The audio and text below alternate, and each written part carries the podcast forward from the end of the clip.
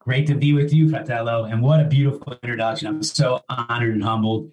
Wow, that intro. that intro was pretty incredible. Around, I think it was around 1958, you were given a ticket by a truant officer. And how did that lead to you meeting Marilyn Monroe? That's funny. You- I'm I'm glad you did your homework. I love people that talk to me that are intelligent. Hey, Tommy. Thanks. Uh, great intro. Whatever those networks are, is that right, Nancy? You have done your homework, Tommy. that is exactly it. But if you look back five years from today, are you where, where you thought you'd be? Huh, that's a good question. Uh, no, I have been. Who is the FBI target then? Was it Donaghy? Was it Batista? Who was the FBI target?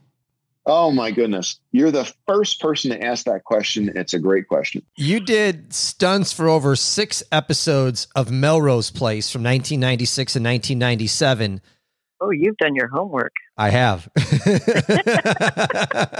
when you hear the word patriotism, what comes to mind?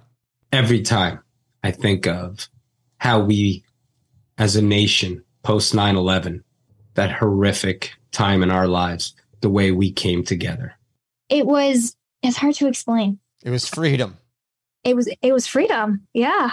Actually, that's a beautiful way of putting it. It was pure freedom. How did you get that watch that you first saw in 1957 that you wear today every day? you know, you're going to make me cry. You know so much about me. This, Talking about what's happened a little bit in your life. Well, you know what? You were a great interviewer because you actually read the book and knew the questions to ask.